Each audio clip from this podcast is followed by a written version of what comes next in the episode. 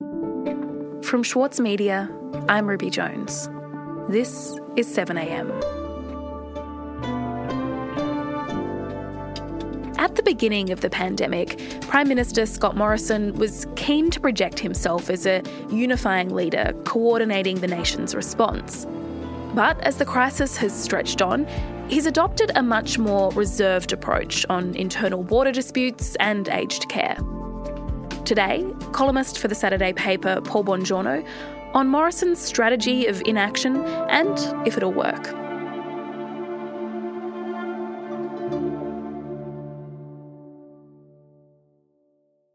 Paul, this week we saw a, a, pretty extraordinary border dispute between three different states. Tell me about what happened. Uh, well, in a nutshell, what happened was 100 Canberrans with permits to travel from Victoria to the Australian Capital Territory were stranded for six days as New South Wales unexpectedly and without warning changed the rules. Changes made by Gladys Berejiklian last week meant anyone coming back into New South Wales from Victoria had to arrive via Sydney Airport, not the road border. Now, that left around 100 Canberrans stuck in Wodonga. These people had come with their cars packed with goods and chattels, and they had permits which Border Police said were no longer applicable. And they had to sit there for six days while New South Wales and the ACT, with no help from Canberra, tried to sort it out. Mm. And this isn't the first time that we've seen a, a dispute over borders. Well, no, it's not. Um, as, as we know, the Prime Minister for three months was attacking the states, particularly Queensland and Western Australia, for not opening their borders. Uh, Morrison wanted all the states to open uh, their borders, and uh, this campaign uh, went very badly for him. Right. And what is Scott Morrison saying about the current situation? Well, Ruby, I think the rub is he's not saying too much. Uh, shortly, but uh, I just wanted to start uh, by expressing my sincere condolences. At his Monday courtyard news conference, four days into the New South Wales government's refusal to allow the Canberrans to return home from Victoria, despite, as I say, having permits to do so, Morrison again played that role of don't look at me, it's not my fault. Well, these are one of the challenges of when borders are put in place between state jurisdictions, uh, at least in the case of New South Wales and Victoria. He said it was important for the ACT administration to be engaging with New South Wales to resolve these issues. There was no role for him. I understand that the New South Wales Premier will be will be anxious in these circumstances. We certainly don't want to see people stranded, but I would hope between the ACT Chief Minister and the New South Wales Premier they might be able to resolve those matters. Scott Morrison didn't pick up the phone to two members of this much vaunted national cabinet, namely the, the Premier and the Chief Minister. I'm told that he didn't take calls from the Chief Minister, so he didn't try at all to sort out what was truly a bizarre situation, as I said. I think his reluctance to get involved in, in the six day border standoff betrays a style of governance that's passive and reactive to issues, and, and I've got no doubt it has an eye to quarantining himself from any political culpability. Uh, I think it played out most unconvincingly because, in a unique sense, the borders of the Australian Capital Territory are his borders. Right, so the Prime Minister has sort of vacated the field on this issue of internal borders then and, and left it up to the states to work out? Uh, yes, and and uh, it's a change of tack, isn't it? Because for three months he was very much in, involved in telling the states to open their borders. I've got to say, in this instance, eventually, six, it took six days. New South Wales and the ACT did work something out. Uh, and unlike the Prime Minister, the New South Wales Premier, Gladys Berejiklian, didn't snub the ACT Chief Minister, Andrew Barr. Uh, Barr was able to get the Premier to answer the phone, but I got to say, she took some convincing. And to try and convince her, the Chief Minister offered a police escort non stop from Albury to the ACT and supervised self isolation for 14 days, as all the stranded Canberrans anyway had already undertaken. But the Premier was concerned they'd need a comfort stop. So the Chief Minister nominated one just north of where the dog sits on the tucker box at Gundagai. And uh, I can tell you, Barr even promised to pay for a deep clean once the travellers resumed their journey. So, is the situation resolved now? Well, thankfully, yes. Midweek, New South Wales uh, came to its senses, as a relieved Andrew Barr commented when he welcomed the overdue green light for the travellers. Uh, and so I am pleased uh, and relieved uh, that this situation has been resolved uh, and those people who have been waiting incredibly patiently uh, at the border can travel home. I want to thank them for their. But I think the absurdity of the standoff was highlighted by the experience of Victorian MP Tim Wilson. He too was caught by the sudden change in health directive as he drove from Melbourne to the ACT to take part in his 14 day uh, self isolation before Parliament resumes. Well, luckily for him, hurried phone calls convinced Border Police that a special deal Morrison had negotiated for federal MPs exempted him from these sudden new restrictions. Look, apparently it hadn't occurred to the Prime Minister that this double standard wasn't a good look, and it could have been avoided by him picking up the phone to quickly resolve the issue in the first place. I think for a Prime Minister calling for transparency and better leadership from other leaders, this was a strategic mistake. And I've got to say, it's not the only example when he's demonstrated an unwillingness himself to be held to account. We'll be back in a moment.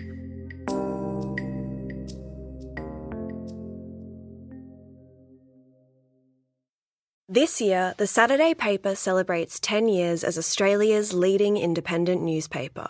In that time, it's built a peerless reputation for quality journalism, for telling stories that are ignored elsewhere. It's the essential account of the week in politics, culture, and news. When you read the Saturday paper, you don't need to read anything else. Subscribe today from just $2.10 per week. Visit thesaturdaypaper.com.au slash subscribe. The Saturday Paper, the whole story. As a 7am listener, you're already familiar with many of the journalists who work for the Saturday Paper. For a limited time, subscribe to Australia's leading independent news source, the Saturday Paper, and you'll receive the Saturday Paper's stainless steel coffee cup, made in collaboration with Fresco, for free. Subscribe from just $2.10 a week. Simply visit thesaturdaypaper.com.au forward slash offer. Paul, we're talking about Scott Morrison's new hands off approach to the issue of internal borders. Is he adopting a similar approach to, to other parts of the pandemic response? Well, yes, he is, Ruby. On Monday, with the special New South Wales inquiry into the Ruby Princess cruise ship quarantine debacle winding up, Morrison was asked why he hadn't delivered the full cooperation to this inquiry he'd promised. Not one federal official was allowed to answer the summons to give evidence in person about their key role in allowing passengers off the ship. Home Affairs Minister Peter Dutton had said he didn't want his officers besmirched. People within the Australian Border Force, who again have gone above and beyond in this response, have really worked day and night to keep Australians safe. I'm not going to have them besmirched on a regular basis uh, by anybody. And, well, it is actually because. And Morrison played word games. Why don't you encourage them to come forward and actually testify? I, I said we would cooperate with the inquiry as we have in, with other inquiries, and that's exactly what we've done. And so that's what we'll continue to do. Well, Attorney General Christian Porter wrote to the Shadow Attorney General Mark Dreyfus mm, to explain that. He took a very narrow legalistic view. He said that the um, Constitution doesn't allow state inquiries to call federal officials. Uh, but of course, this is just an evasion because it is true that the Constitution doesn't allow them to compel people to turn up, but it doesn't say they can't turn up and give evidence. Porter said, oh, well, they gave written evidence, but it's certainly not the same thing. And I can tell you the commissioner holding the inquiry, Bret Walker SC, was far from amused, especially as the Commonwealth, and this is how far they went, which hasn't really been reported, threatened to take the commission to the High Court to block the witnesses giving evidence. So they were pretty keen not to cooperate as fully as they wanted everybody to think. Uh, but of course, what the Morrison government had avoided was TV pictures of federal agents in the witness box explaining their bungling. It would undermine a blame the state's strategy.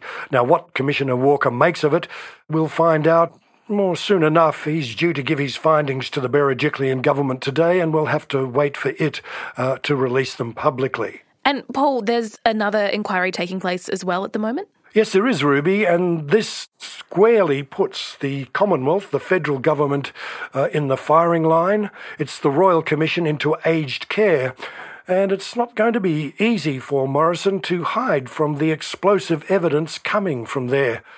This week, Counsel Assisting Peter Rozen QC said the evidence will reveal neither the Commonwealth Department of Health nor the aged care regulator developed a COVID 19 plan specifically for the aged care sector. Right. And aged care is an area where the federal government has overall responsibility. So, what has Scott Morrison's response been to the evidence given at the Royal Commission? Well, in terms of media management, the last time we saw or heard the Prime Minister was on Monday as all of this began to unfold during the week. He was tackled about it at, at that uh, courtyard news conference, you know, especially when he was told that the Royal Commission had found that 68% of coronavirus deaths, or 213 people at that stage, were from nursing homes. Well, the Prime Minister claimed that this was now being addressed. But in a tactic reminiscent of former Prime Minister Paul Keating, Morrison threw the media pack a juicy chunk of red meat to chase in the opposite direction. He said he'd read in some media outlets that our elderly should be offered up to the virus. There have been some suggestions, I've read it in, in, in pieces that have been read in, in the, the, the, uh, the uh, outlet you represent, that somehow our elderly should in some way have been um, offered up in relation to this virus. That's, that, is an, that is just a hideous thought, an absolutely amoral, hideous thought, one that I've had no countenance. And when he referred to media outlets, who was Scott Morrison actually talking about? Well, none other than News Corp's Andrew Bolt. In fact, next day, Bolt outed himself as the target. Instead, Scott Morrison is now attacking me for heartlessness, for being amoral for saying something in my newspaper columns today that he stupidly misrepresents. Bolt then threw the chunk of red meat, if I can keep this metaphor going, back at the Prime Minister. Uh, he said, in fact, uh, what is amoral and hideous are the policy the Prime Minister supports that turned aged care homes into killing fields and denied the sick a drug that could save them. I have got to call this man to account. He is blind to a drug that could actually save lives from this virus. And meanwhile, is dodging blame for the fiasco in aged care homes. Now, when Bolt talks about a drug that could save them, he's talking about hydroxychloroquine. Uh, Bolt's boasting of that drug is very Trump esque, and I've got to say it was easily dispatched by the acting chief uh, medical officer, Paul Kelly. Well, not so easily dispatched is the tale of woe unfolding in the Royal Commission's hearings this week. But the minister charged with defending the government, Richard Colbeck, told ABC's Fran Kelly that the government had a plan, and that plan was still evolving.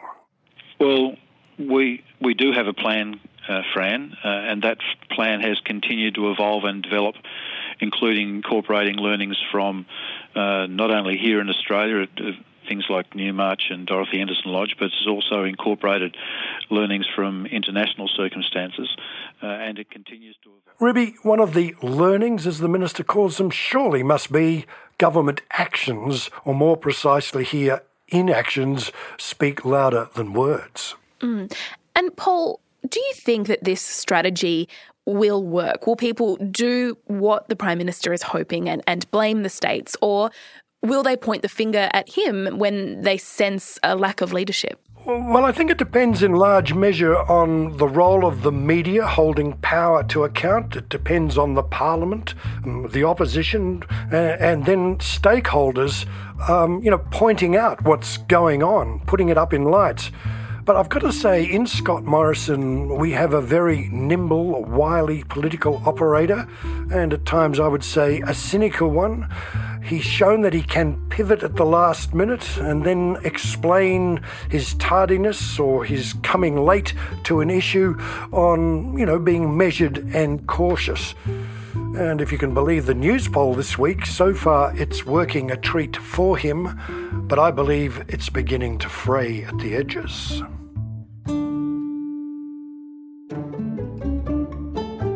Paul, thank you so much for your time today. Thank you, Ruby. Bye.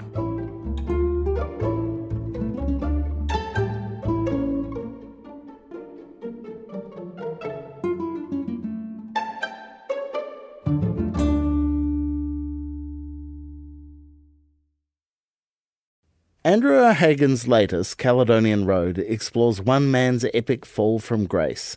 I'm Michael Williams, and on this week's Read This, I sit down with Andrew to discuss this and the state of modern Britain. All that and more, wherever you listen.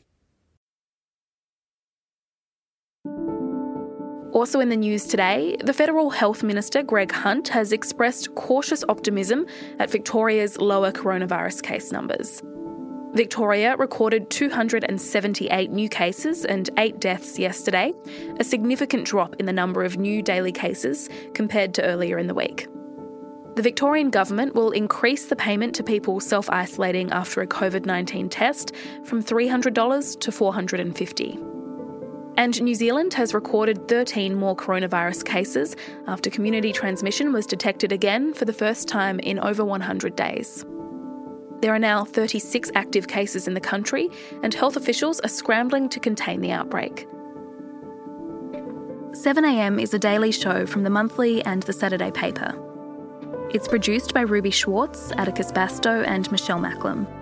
Elle Marsh is our features and field producer, in a position that's supported by the Judith Neilson Institute for Journalism and Ideas. Brian Campeau mixes the show. Our editor is Osman Faruqi. Erik Jensen is our editor in chief. Our theme music is by Ned Beckley and Josh Hogan of Envelope Audio. New episodes of 7am are released every weekday morning. You can subscribe in your favourite podcast app to make sure that you don't miss out. I'm Ruby Jones. This is 7am. See you Monday.